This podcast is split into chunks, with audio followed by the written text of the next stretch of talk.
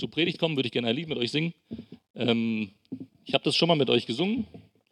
Es war ein bisschen zu tief damals. Ich habe es umgeschrieben und jetzt versuchen wir es.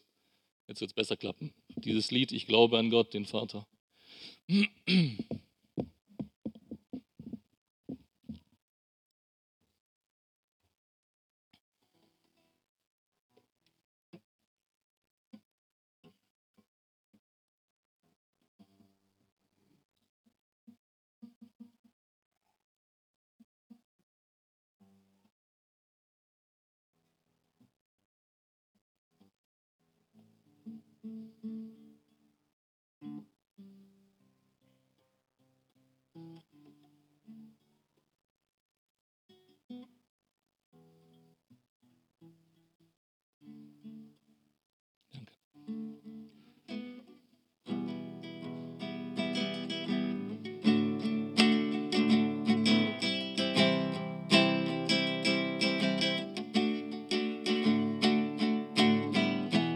Glaube an den Vater, den Schöpfer aller Welt, Gott allmächtig. Durch den Geist empfangen kam Christus in die Welt, Jesus mein Retter. Ja, ich glaube an Gott, den Vater und an Christus, seinen Sohn den Heiligen Geist der Wahrheit, an den drei einen Gott. Ja, ich glaube an die Auferstehung, das Leben nach dem Tod. Ich glaube an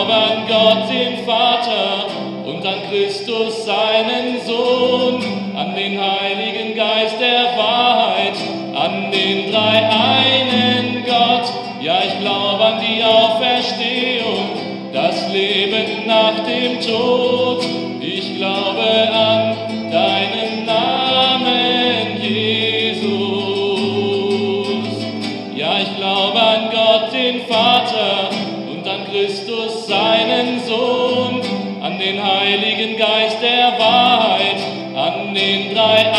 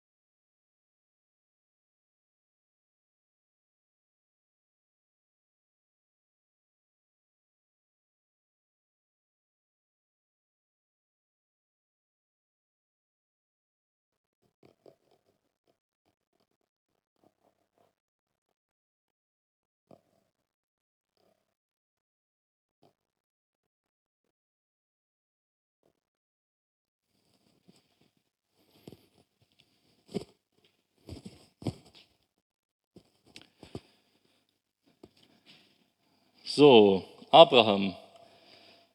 Mittlerweile Teil 8. Das ist die achte Predigt. Ähm, wahrscheinlich kommen noch weitere acht oder vielleicht noch mehr.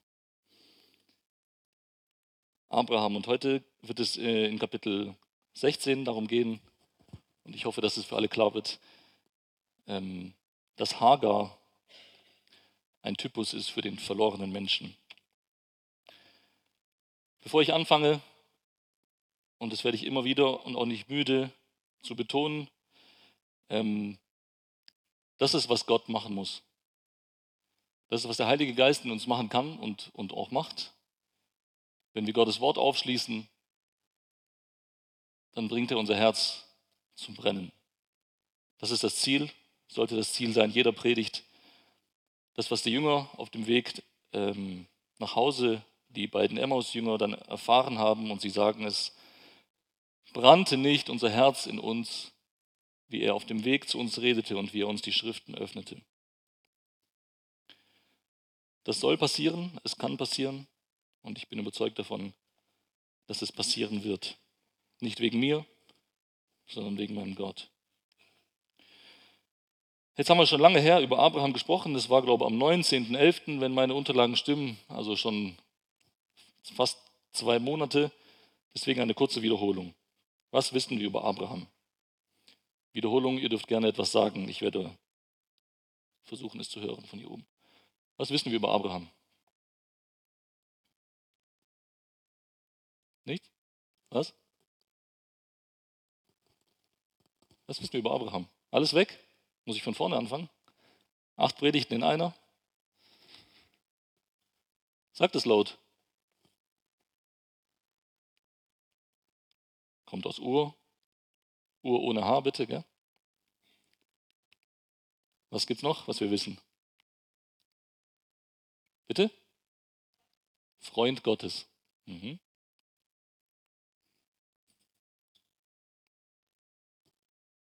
Sonst irgendwelche Vorschläge? hat eine Verheißung von Gott bekommen. Was war das noch? Hat ein, was, Bruder? Äh, nicht nur einen, zwei sogar. Genau, er hatte Brüder. Was gibt's noch? War er ein guter oder ein schlechter Mensch? Bitte? Ein Gehorsamer. Immer? Mhm. Mhm. So wie wir, gell? Er glaubt an Gott. Immer? Zunehmend. Das war, glaube ich, die richtigste Antwort, die man geben kann. Zunehmend. Es ist gewachsen, dieser Glaube ist gewachsen. Okay. Bitte? Hatte viele Frauen. Äh, wie viel ist viel? Also er hatte mindestens zwei äh, und wenn man Hagar dazu zählt, drei. Ähm, bitte? Nach Sarais Tod. Mhm. Okay. In den ersten Predigten haben wir uns ein bisschen unterhalten über den Nachkommen Abrahams. Und zwar gemäß Galater 3, Vers 16 ist es der eine Nachkomme, der Nachkomme und der ist Christus. Über ihn haben wir einiges gelernt. Ich fasse es einfach kurz zusammen. Diesem Nachkommen will Gott das Land geben, und zwar für ewig, und er hat es ihm auch bereits gegeben. Ihn will Gott unzählbar machen wie den Staub auf der Erde, die Sterne am Himmel oder den Sand am Ufer des Meeres. Er wird Fremdling sein in Ägypten. Gott wird mit ihm einen ewigen Bund aufrichten und er soll Gottes Bund halten. Er soll von Isaak abstammen und in ihm werden sich segnen alle Nationen der Erde. Und diverse andere Dinge haben wir miteinander schon besprochen. Im zweiten Teil von Kapitel 12 haben wir einige dunkle Seiten von Abraham entdeckt. Und diese dunklen Seiten lassen Gottes Erwählung aus Gnade allein umso heller strahlen. Abraham ist ein Mensch, er fragt nicht immer nach Gottes Willen. Auch darin wächst er. Er ist fremden Völkern gegenüber tendenziell rassistisch und äh, vorurteilsmäßig eingestellt. Er hat oft keinen Plan von Gottes Plan. Auch da erkennen wir uns natürlich wieder. Und da ging es speziell um diese Lüge, um diese Halbwahrheit. Sie ist meine Schwester. Und die Frage, die wir uns dann gestellt haben, und ich hoffe, dass wir sie alle noch beantworten können, hat Gott Abraham aufgrund seiner Taten oder aufgrund seines Unglaubens, hat er ihn verworfen oder nicht? Und die Antwort ist eindeutig nein, er hat ihn nicht verworfen. Er hat ihn erwählt, sein Glaube ist gewachsen, klar, aber Gott hat ihn in all seinem Versagen nicht verworfen. In Kapitel 13 haben wir uns ein bisschen über den Staub unterhalten. Ich habe es genannt Theologie des Staubes. Der Mensch ist Staub, der Mensch ist aber nicht nur Staub, sondern auch Staub und Geist. Und äh, der Staub wird allgemein gebraucht als eine Metapher für den körperlichen Tod. Der Staub ist der Bestimmungsort für den Gottlosen, das ist dann der ewige Tod, der da auch manchmal mit gemeint ist. Und dass eben dieser eine Nachkomme Abrahams, er wird so sein wie der Staub der Erde. Und es wird eine Auferstehung aus dem Land des Staubes geben. Kapitel 14 haben wir Hebräer 7 dazu gezogen und haben ähm, uns unterhalten über das erste Abendmahl und die Begegnung Abrahams mit Melchisedek. Und aus Hebräer 7 haben wir gelernt, dass Melchisedek eine der stärksten Typologien auf Jesus ist oder möglicherweise sogar Jesus selbst war. In Hebräer 7 lernen wir über ähm, Melchisedek, dass er der König der Gerechtigkeit war, König des Friedens. Keinen menschlichen Vater, keine menschliche Mutter, keine Abstammung, kein Anfang der Tage, kein Ende des Lebens. Er gleicht dem Sohn Gottes und er bleibt Priester für immer. Und im selben Kapitel haben wir uns Gedanken gemacht über dieses Prinzip Brot und Wein. Und dieses Prinzip beginnt tatsächlich in 1. Mose 14, als Abraham Melchisedek begegnet. Und es findet durch den Tod Jesu schlussendlich seine Erfüllung, durch die Einsetzung des neuen Bundes. Die beiden letzten Male haben wir Kapitel 15 uns angeschaut. Da ging es um Gottes Versprechen und um Abrahams Glauben. Gott verspricht etwas und Abraham glaubt. Und äh, bereits hier wurde deutlich, und es ist sehr früh ähm, in der Geschichte der Menschheit, sehr früh auch in der Bibel, es wird schon in Kapitel 15 deutlich, dass es keine andere Rettung gibt als nur aus Glauben. Wir haben den Bund gesehen, den Gott mit Abraham geschlossen hat. Das war ein Gnadenbund. Und was Gott Abraham in Kapitel 15 versprochen hat und zugesichert hat, war ein Erbe, ein leiblicher Nachkomme und der Besitz des Landes. Und dann haben wir uns anhand dieser sieben Punkte das Ganze zusammengefasst. Gott hat Abraham ein Land versprochen. Er hat auch Abrahams Nachkommen ein Land versprochen. Und als Abraham in Kanaan ankam, lebte er nicht in einem festen Haus, sondern in, einen, in Zelten. Und dieser Lebensstil ähm, haben auch Isaac und äh, sein Enkel Jakob übernommen. Und sie taten es als Zeichen des Glaubens weil sie warteten auf das zukünftige Land, das Gott ihnen bereitete. Gott verspricht Abraham ein ewiges Land, einen ewigen Besitz, ein ewiges Erbteil. Und Gott verpflichtet sich durch seinen einseitigen Bund, ihr könnt euch erinnern, diese Tiere, die geteilt wurden und dann einander gegenübergelegt wurden. Und diejenigen, die durch diese Mitte hindurchgingen, haben gesagt, wenn ich mich nicht an meinen Bund halte, dann soll es mir so gehen wie diesen Tieren, dann soll ich sterben. Ähm, und durch diesen einseitigen Bund, weil Abraham nicht mitgeht, sondern Gott selbst es tut, und er tut es alleine, äh, durch diesen einseitigen Bund ähm, übernimmt Gott die groß, größtmögliche Garantie, dass dieser Bund eingehalten wird. Gott steht dahinter. Und so wird es auch passieren. Da gibt es gar keinen Zweifel daran. Und seit dem Tag, als Abrahams Körper starb, wartet er auf die Erfüllung, auf die volle Erfüllung von Gottes Versprechen.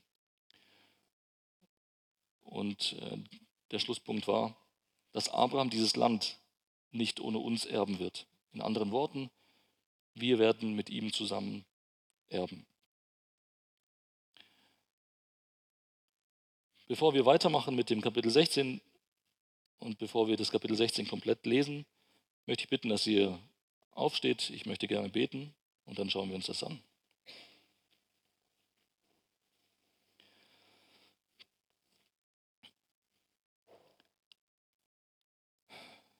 Jesus, wenn wir uns jetzt deinem Wort zuwenden, so möchte ich dich bitten, dass du es klar machst für jeden von hier.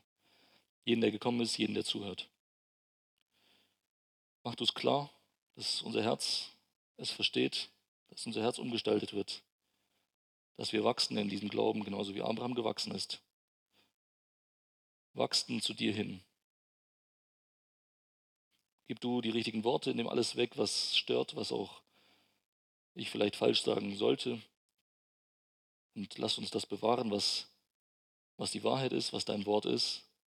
Darin wachsen, darin uns festigen und dich darüber anbeten. Amen. So, Kapitel 1. Mose, Kapitel 16. Wir lesen das komplett durch. 1. Mose, Kapitel 16.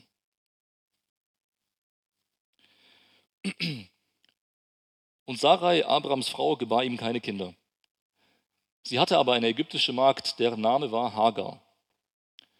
Und Sarai sagte zu Abram, siehe doch, der Herr hat mich verschlossen, dass ich nicht gebäre.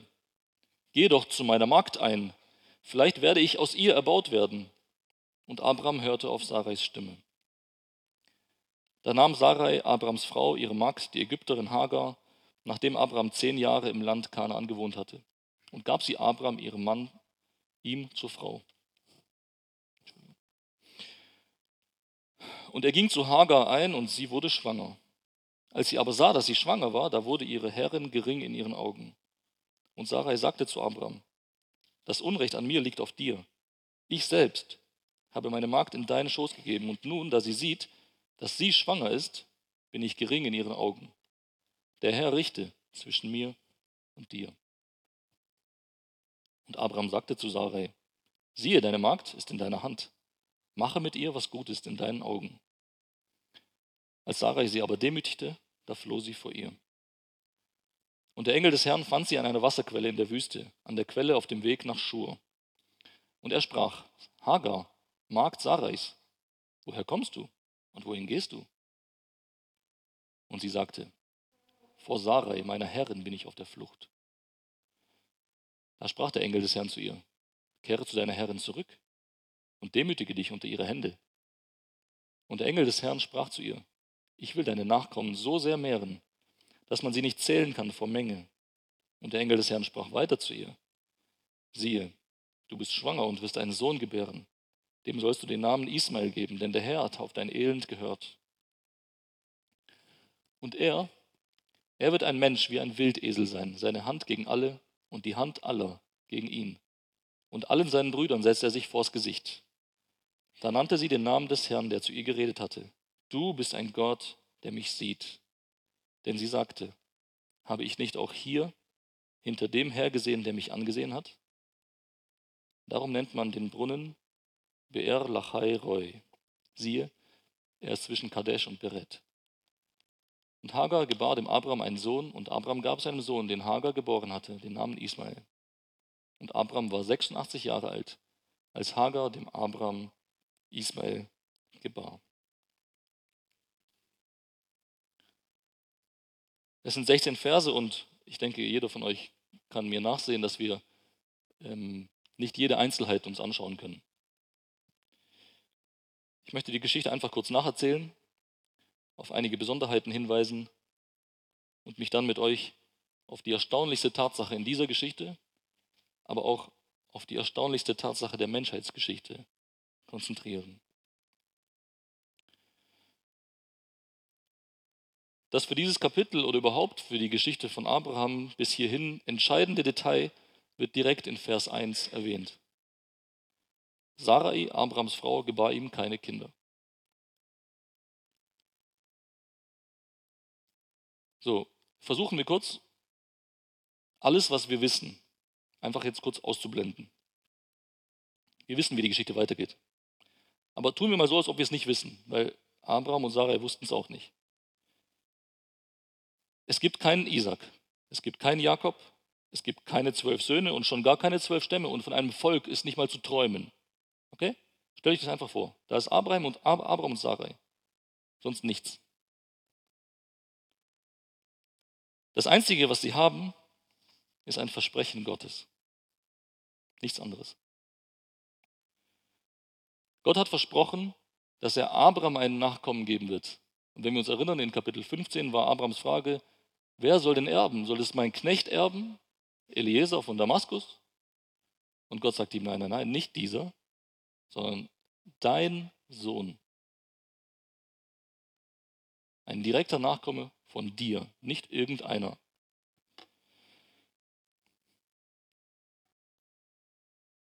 Gott hat versprochen, dass dieser Nachkomme kommen würde. Und auch, dass dieser Nachkomme das ganze Land in Besitz nehmen wird. Dieser Nachkomme sollte so zahlreich werden wie der Staub der Erde und wie die Sterne des Himmels. Das wussten sie, das war ihr Stand. Mehr wussten sie nicht. Und seit Ankunft im Land Kanaan sind zehn Jahre vergangen. Zehn Jahre voller Rückschritte, voller Straucheln, voller Fallen. Aber Gott erschien Abraham auch in dieser Zeit immer wieder und jedes Mal lüftete er ein bisschen mehr diesen Vorhang zu seinem vor Zeiten feststehenden Plan. Es wurde immer ein bisschen mehr deutlich. Jetzt stehen da Abraham und Sarai und jetzt haben sie schon zehn Jahre keine Kinder. Gott hat ihnen versprochen, dass da jemand kommen wird und dass es einen Sohn geben wird, der von Abraham abstammt. So, wie sollten sie das jetzt irgendwie zusammenbringen? Wie sollten sie Gottes Versprechen in Einklang bringen mit der traurigen Tatsache, Abra, äh, Sarai gebar keine Kinder? Wie bringt man das zusammen? Und nebenbei, wie bringen wir unser Leben zusammen mit dem, was Gott uns versprochen hat? Bin ich der Einzige, der sich immer wieder fragt, bin ich würdig genug, bin ich gut genug und so weiter und so weiter? Das ist aber gar nicht das Thema. Wie bringen wir das, was wir sehen und das, was wir haben und das, worauf wir uns klammern und verlassen können, mit dem zusammen, was wirklich die Tatsachen sind in unserem Leben? Wie passt das zusammen? Abraham wusste seit seinem Gespräch mit Gott, Kapitel 15, dass Gott einen leiblichen Nachkommen gemeint hat und dass er der Vater sein würde. Aber es geschah nichts. Sollte es da nicht möglich sein, dass vielleicht Sarai gar nicht zwingend die Mutter sein musste? Gott hat nichts über Sarai gesagt. Gott hat nicht gesagt, Sarai wird die Mutter sein. Er hat gesagt, Abraham, dein Sohn, er wird von dir abstammen. Sarai selbst sagt ja aus ihrer Alltagserfahrung heraus, der Herr hat mich verschlossen, dass ich nicht gebäre. So, jetzt muss doch irgendwie eine Lösung her. Wir haben ein Problem, jetzt müssen wir das irgendwie lösen. Wir können nicht noch 100 Jahre mehr warten. Wir haben schon 10 Jahre gewartet. Seit dem ersten Versprechen.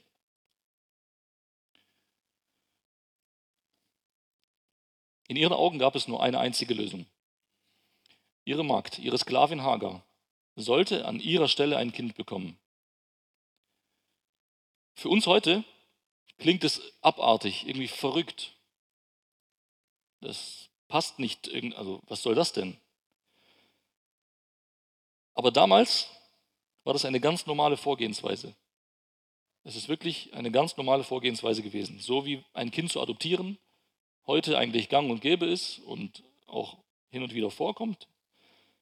So normal war das, dass man quasi die Magd dem Mann gibt, sie kriegt ein Kind und das Kind wird so gezählt, als ob es das Kind von der Herrin ist. Und noch heute kann man einige dieser Gesetzesregelungen für solche Fälle nachlesen aus den umgebenden Ländern der damaligen Zeit.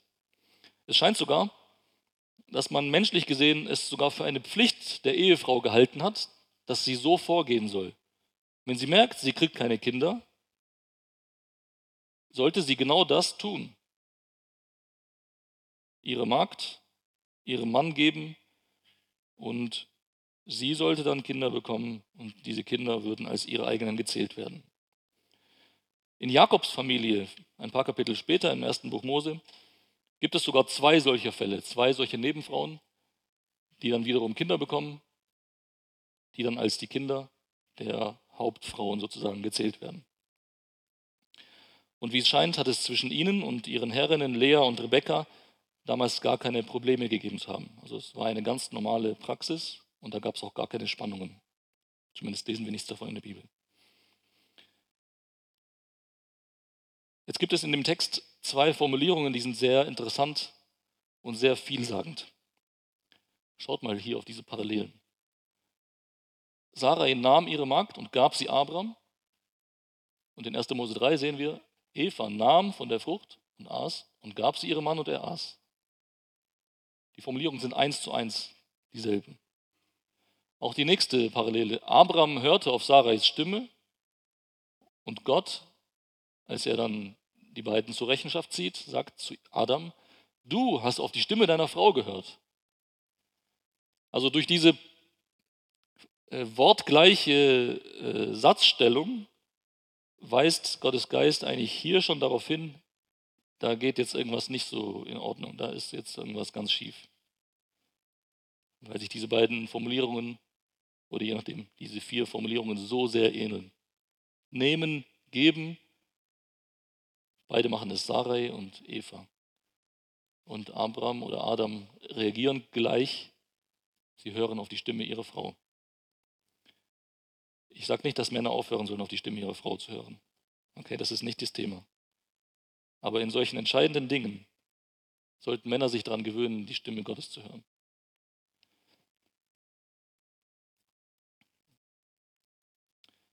Im Grunde genommen steht man hier als Leser daneben und man will laut Stopp rufen, Stopp, halt, nicht weiter, es wird schief gehen, weil diese Vorgehensweise so offensichtlich falsch ist und der Ärger vorprogrammiert. Aber das Unheil nimmt seinen Lauf. Hagar wird tatsächlich schwanger und sie beginnt ihre Herrin zu verachten. Sarai beschwert sich, und Abraham gibt sie, diese Hagar, er gibt sie wieder zurück aus seinem Machtbereich und unterstellt sie wieder Sarais Herrschaft. Das sind so fast juristische Formeln, die sie da verwenden. Sarai sagt, der Herr richtet zwischen mir und dir.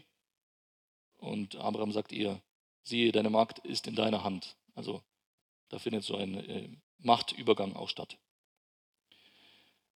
Sarai behandelt sie schlecht und unterdrückt sie sodass Hagar schließlich wegläuft. Sie flieht. Und anstatt dass Sarai durch ihren Plan ihren, endlich, ihren Sohn endlich bekommt, ähm, stattdessen steht sie mit leeren Händen da. Kein Sohn, keine Magd, ähm, Ehekrach mit hundertprozentiger Sicherheit, Ehekrach im Zelt Abrahams und Sarais, gestörte Beziehungen, enttäuschte Erwartungen, zerstörte Hoffnungen. Und das ist genau da, wo wir landen, wenn wir mit unseren menschlichen Mitteln versuchen, Gott zu Hilfe zu kommen. Ja, Gott hat was versprochen. Aber es passiert nichts. Jetzt muss ich selber irgendwie, ich muss doch, man muss doch man muss doch was tun. Kennt ihr diese Gedanken? Also ich kenne die fast täglich. Wir müssen doch irgendwas machen. Klar, Gott hat versprochen, er wird uns erlösen und so weiter, schön und gut. Aber jetzt sind doch wir gefragt. Genau da. Gestörte Beziehungen, enttäuschte Erwartungen, zerstörte Hoffnungen. Da landen wir, wenn wir versuchen, Gott zu Hilfe zu kommen. Das ist hier nicht gerade eine Hochphase in Abrams und Sarais Glaubensleben. Die Geschichte geht weiter. Der Engel des Herrn findet Hagar auf der Flucht. Er schickt sie zurück und er verspricht ihr einen Sohn. Und aus diesem Sohn soll ein großes Volk entstehen. Hagar ist gehorsam und so endet Kapitel 16 damit, dass ähm, sie wieder zu Hause ist, also im Zelt Abrams, dass ihr Sohn Ismael eben dort geboren wird. Es wird betont am Ende von Kapitel 16, Verse 15 und 16, wird betont, dass sie Abraham einen Sohn gebar. Nicht Sarai. Es ist überhaupt keine Rede von Sarai. Es wird betont, dass sie Abraham einen Sohn gebar und dass Abraham ihm den Namen gab. Wenn wir die Geschichten von Bilha und Silpa und Rebekka und Sarah, äh, Rebekka und Lea angucken, benennen die Hauptfrauen die Kinder und die Nebenfrauen haben da wenig zu melden. Hier in diesem Fall ist es eine ganz andere Geschichte. Es wird mehr als deutlich, dass dieser Nachkomme, der aus diesem menschlichen Plan entstanden ist, nicht dieser eine Nachkomme ist, den Gott gemeint hat. Kommen wir aber in all diesen Chaos, Beziehungschaos, Glaubenschaos, Gefühlschaos etc., kommen wir zu der erstaunlichsten Tatsache in dieser Geschichte.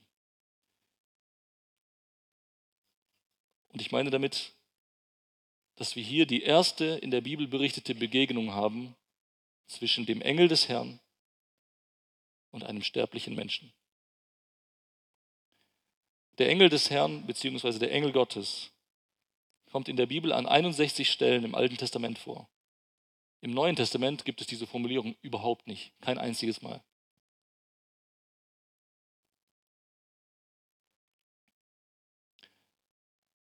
In Kapitel 16, 1. Mose, das haben wir gelesen, geht es um Hagar. Kapitel 21 geht es wieder um Hagar. Also sie hat das Privileg, die ersten beiden berichteten Begegnungen mit dem Engel Gottes hatte sie gehabt.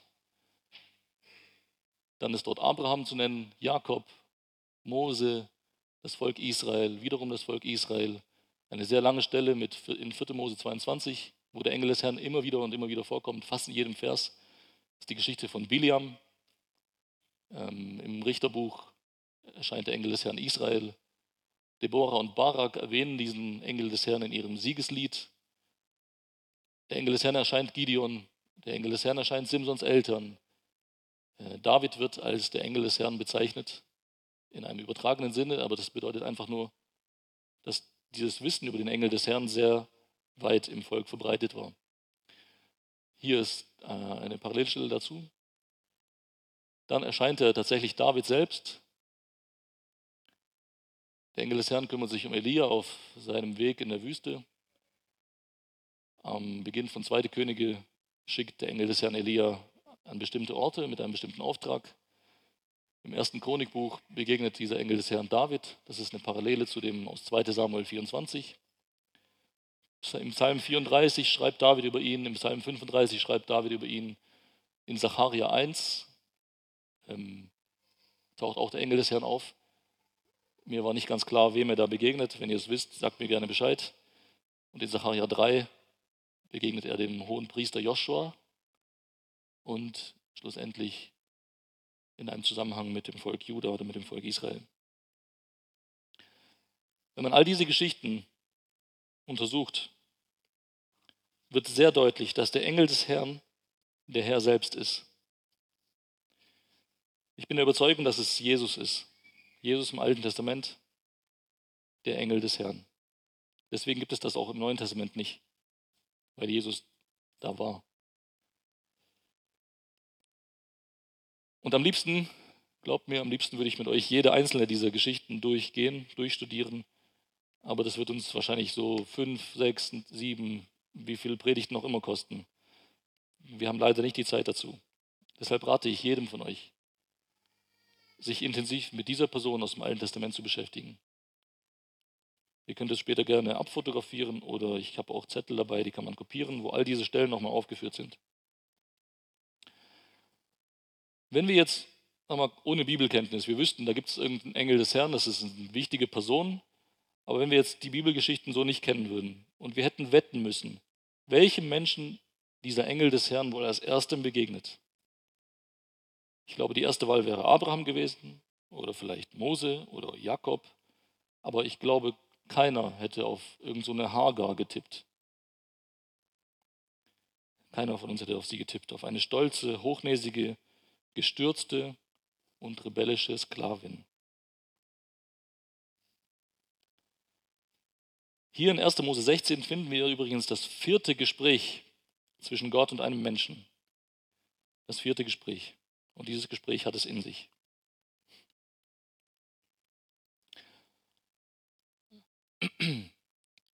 Es ist wohl so, dass Hagar unterwegs zurück nach Ägypten ist. Sie flieht und die Richtung geht so Richtung Süden, Richtung Ägypten. Sie war selbst eine Ägypterin. Und irgendwo auf diesem Weg durch sehr trockenes, durch heißes Gebiet, durch Wüstenland, unterwegs an einer Wasserquelle, findet sie der Engel des Herrn. Und finden ist hier nicht irgend so ein zufälliges Finden. Es passiert ja oft so, dass man Dinge verliert und dann irgendwann macht man irgendwas ganz anderes und plötzlich findet es man. Das ist hier nicht gemeint. Im Hebräischen klingt hier vieles andere mit. Da klingt mit ein Suchen, ein Nachgehen, ähm, etwas genau untersuchen, auch im geistlichen Sinne. Und nicht sie findet ihn, sie sucht ihn ja auch nicht mal, wahrscheinlich kennt sie ihn nicht mal, sondern er findet sie. Und das beschreibt auch sehr gut den Moment, in einem Lied wird es so ausgedrückt, doch Jesus suchte, bis er mich fand. Er findet. Und Jesus weiß ganz genau, wer sie ist. Schaut mal in Kapitel 16, Vers 8. Und er sprach, oder machen wir ab Vers 7. Der Engel des Herrn fand sie in einer Wasserquelle in der Wüste, an der Quelle auf dem Weg nach Schur. Und er sprach, Hagar, Magd Sarais, woher kommst du und wohin gehst du? Er weiß ganz genau über sie Bescheid. Es wird nicht darüber geschrieben, dass sie sich da vorgestellt haben und sie ihre Geschichten erzählt haben, sondern er spricht sie an und er weiß ihren Namen und er weiß den Namen ihrer Herrin und er weiß, dass sie eine Sklavin ist. Allein dieser Moment muss für Hagar zutiefst schrecklich gewesen sein. Sie sitzt da einsam und verloren an diesem Brunnen und jetzt kommt einer und spricht sie mit Namen an. Und er sagt zu ihr, Sarah ist Magd.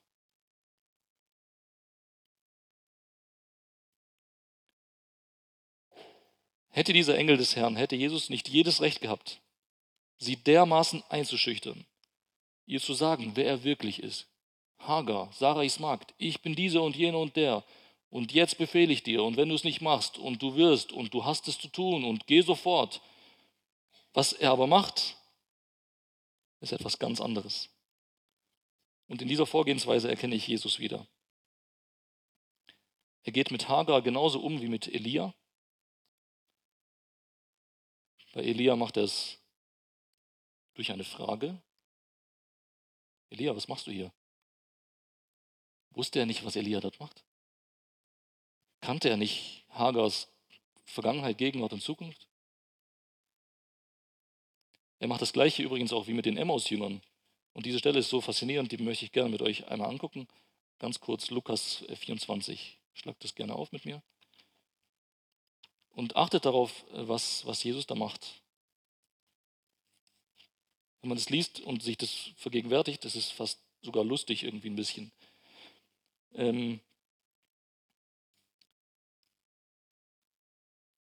ab Vers 13, Lukas 24, ab Vers 13.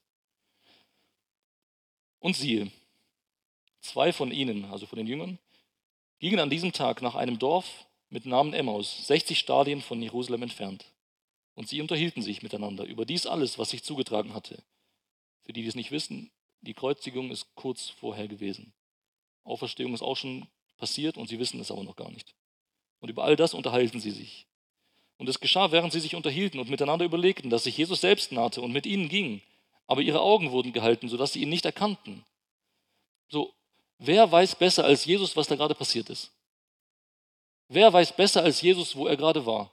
Für wen er gestorben ist, was es gekostet hat, was alles damit verbunden ist, was dieses Erlösungswerk, das vollbracht war, wie er am Kreuz sagte. Wer weiß es besser als er? Und er sprach zu ihnen in Vers 17, was sind das für Reden, die ihr im Gehen miteinander wechselt? Und sie blieben niedergeschlagen stehen. Einer aber mit Namen Kleopas antwortete und sprach zu ihm, bist du der Einzige, der in Jerusalem weilt und nicht weiß, was dort geschehen ist in diesen Tagen? Und er sprach zu ihnen, ja was denn? Jesus fragt sie, was denn? Was ist passiert? Also, es gibt auch viele andere Beispiele in der Bibel, wie Jesus mit Menschen umgeht.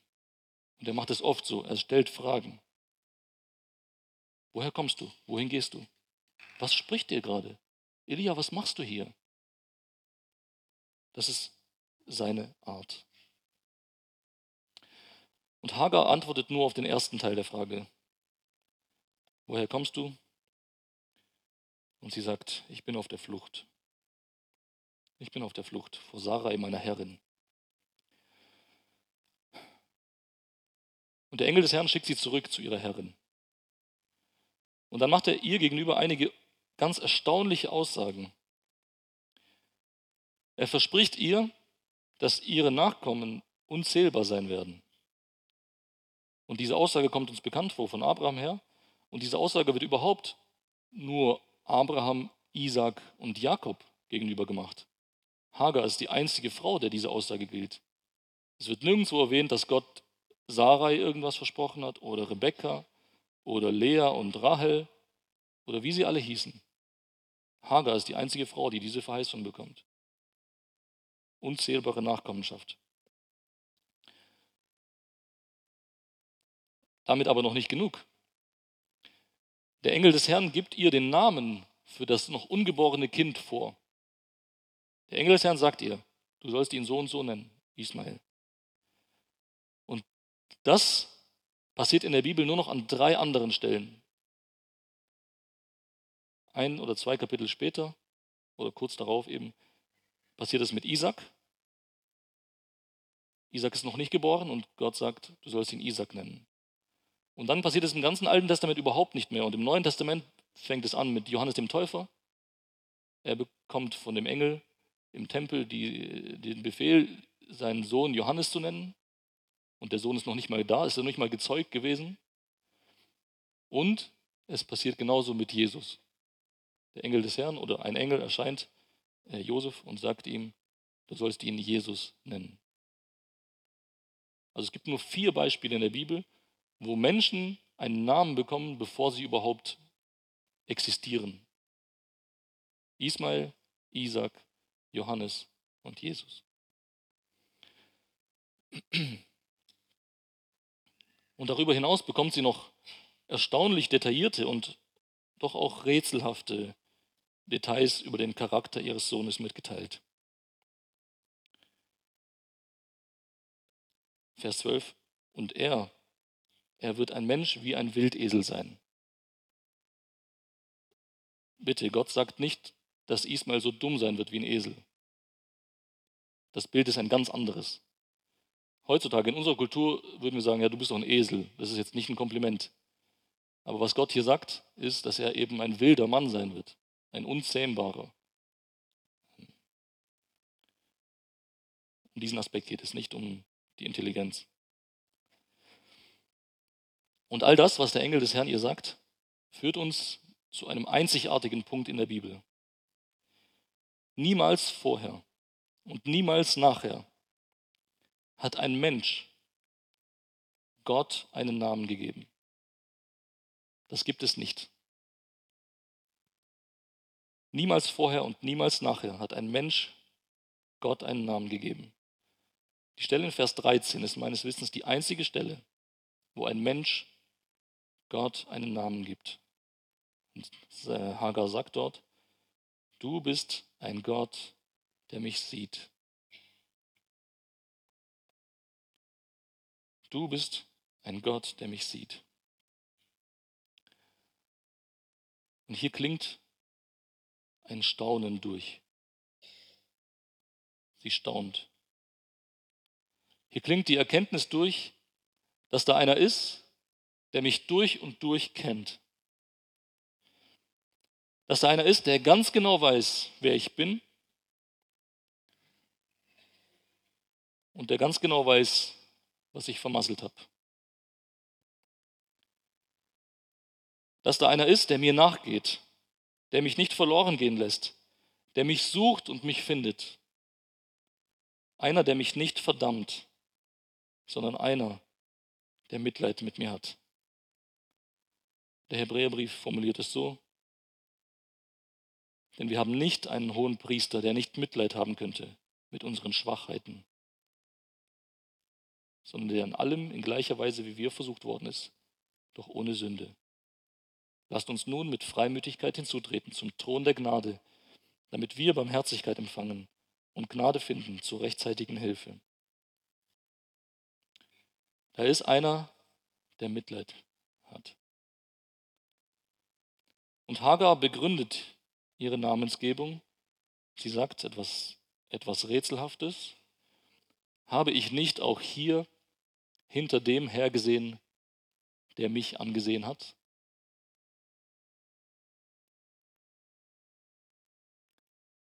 Sie ist sich bewusst, wen sie da gesehen hat. Und ihre Begründung fasst ihr unglaubliches Staunen in Worte. Sie hat Gott gesehen und sie ist am Leben geblieben. Sie hat ihn gesehen und er war so ganz anders als gedacht. Und deswegen bekommt auch der Ort einen bedeutsamen Namen. Brunnen dieser Brunnen wird Be'er Lachai genannt. Auf Deutsch heißt das Brunnen des Lebendigen, der mich sieht.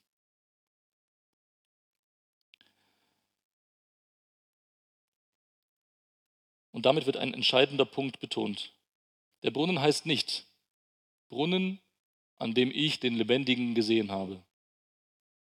Der Brunnen heißt Brunnen des Lebendigen, der mich gesehen hat. Das ist das Wichtige, dass er mich sieht.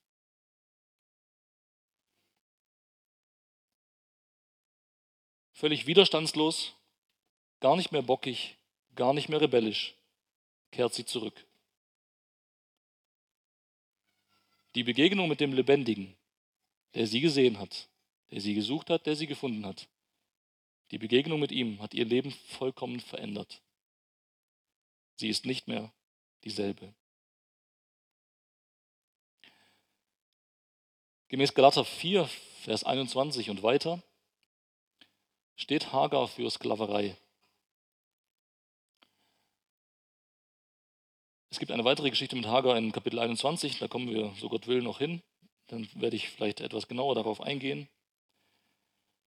Aber Hagar steht für Sklaverei und sie ist somit ein Typus für den verlorenen Menschen, für den versklavten Menschen, der unter der Sünde versklavt, versklavt ist und nee, nicht zu Gott gehört. Für heute komme ich zum Abschluss und ähm, zu folgender geistlicher Deutung dieser Geschichte. Erstens, der natürliche Mensch lebt in Rebellion und Auflehnung gegen Gott. Die, Demütigen, die Demütigung des natürlichen Menschen bringt ihn dazu, vor Gott zu fliehen. Drittens, der natürliche Mensch will nicht unter Gottes Autorität leben. Der natürliche Mensch sucht nicht nach Gott, fragt nicht nach Gott, hat nicht das geringste Interesse an Gott.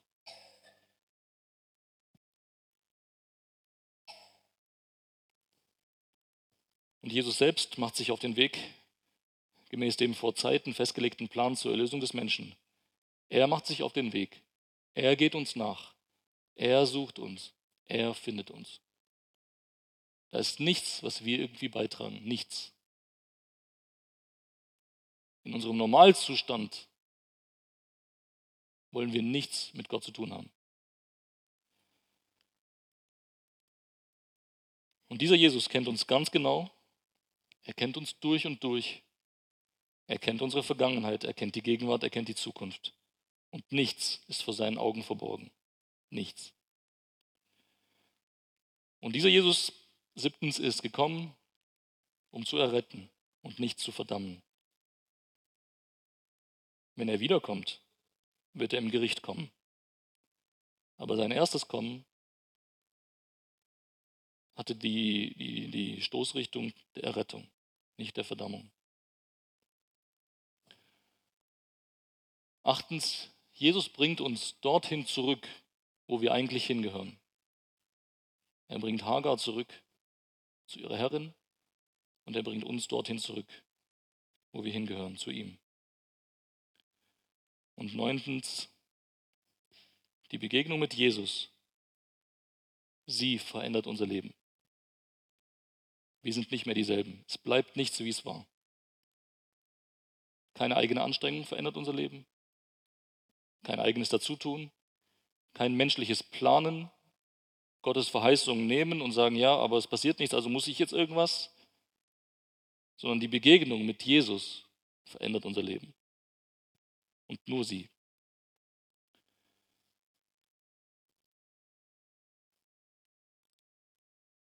Amen. Ich möchte gerne einfach, dass wir uns die Zeit auch nehmen, gemeinsam beten.